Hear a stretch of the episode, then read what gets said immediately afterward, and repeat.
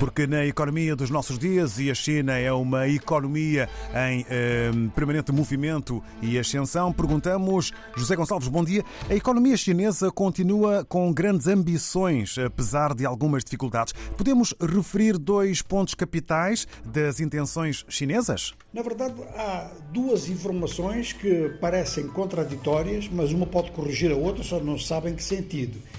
Na economia chinesa, a primeira indicação é de que a China, e isto já foi anunciado publicamente até por Xi Jinping, está a trabalhar para se tornar uma grande potência financeira mundial.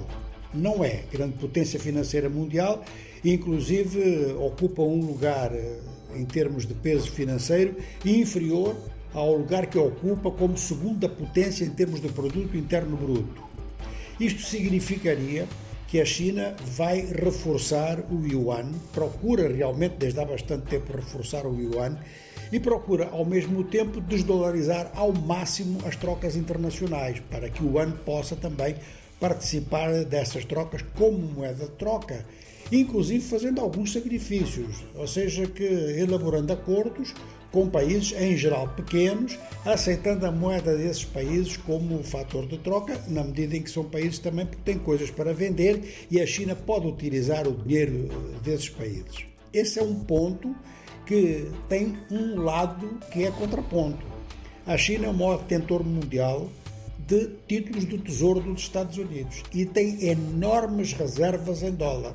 Portanto, também não tem muito interesse em que a desdolarização vá longe demais, vá ao ponto de desvalorizar a moeda dos Estados Unidos, porque aí a China, pelo menos no curto e no médio prazo, perderia muito.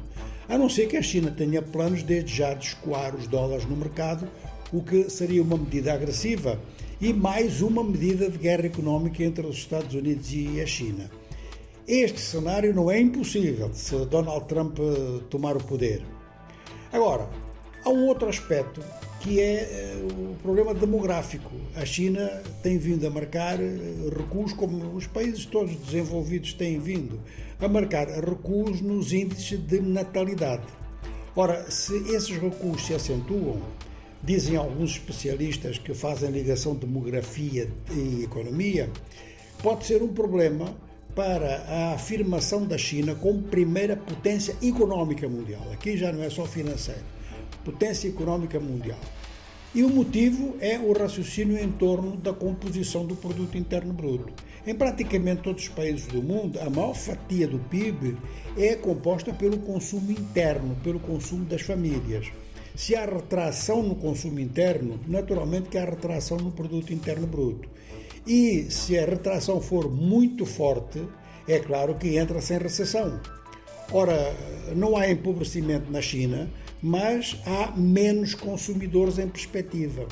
De maneira que esta é uma situação que pode atingir, por exemplo, a União Europeia também, pode dificultar eh, na União Europeia também e vai dificultar na China. Se isto vai determinar ou não, é claro que vai depender de outras medidas. Ou seja, que a perda de uma parte da população, se aqueles que continuam vivos e ativos tiverem aumentos nos seus rendimentos, haverá equilíbrio na matéria. Mas é um cenário com o qual o mundo inteiro está confrontado, sobretudo o mundo desenvolvido. A economia de grandes países ou as grandes economias que acabam também eh, por mexer com todo o mundo.